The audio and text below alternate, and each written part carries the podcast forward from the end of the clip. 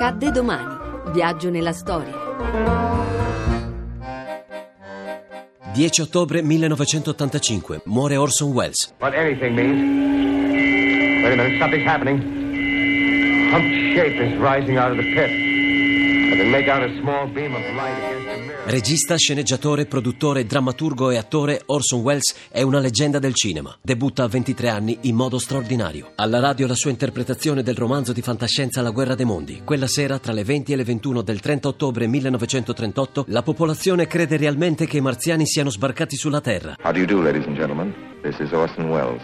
I'm speaking for the Mercury Theater, and what follows is supposed to advertise our first motion picture.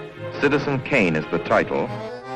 Dopo tanto clamore Orson Welles a sbarcare a Hollywood. Esce Quarto Potere, da lui scritto, prodotto, diretto e interpretato. Un fiasco al botteghino, ma la pellicola rivoluziona la storia del cinema. Welles non bada agli incassi e gioca con luci e profondità di campo. Memorabili i suoi piani sequenza. Ho diretto molti film a suspense, perché sono quelli per cui è più facile trovare i quattrini. Vi sono molte cose, miei vecchi progetti.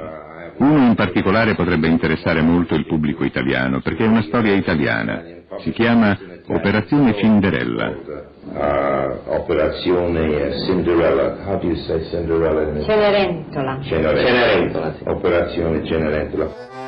Multiforme ed eclettico entusiasma la critica ma non fa cassetta. Hollywood lo abbandona. Va in Europa e continua a fare il cinema. Deve autofinanziarsi e per farlo veste panni dell'attore. Molte le sue interpretazioni e compare anche nella ricotta di Pasolini dove interpreta se stesso. Cosa vuole esprimere con questa sua nuova opera? Il mio intimo, profondo, arcaico cattolicesimo.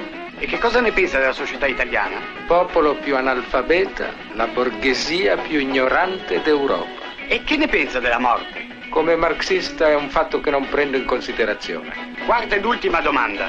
Qual è la sua opinione sul nostro grande regista Federico Fellini?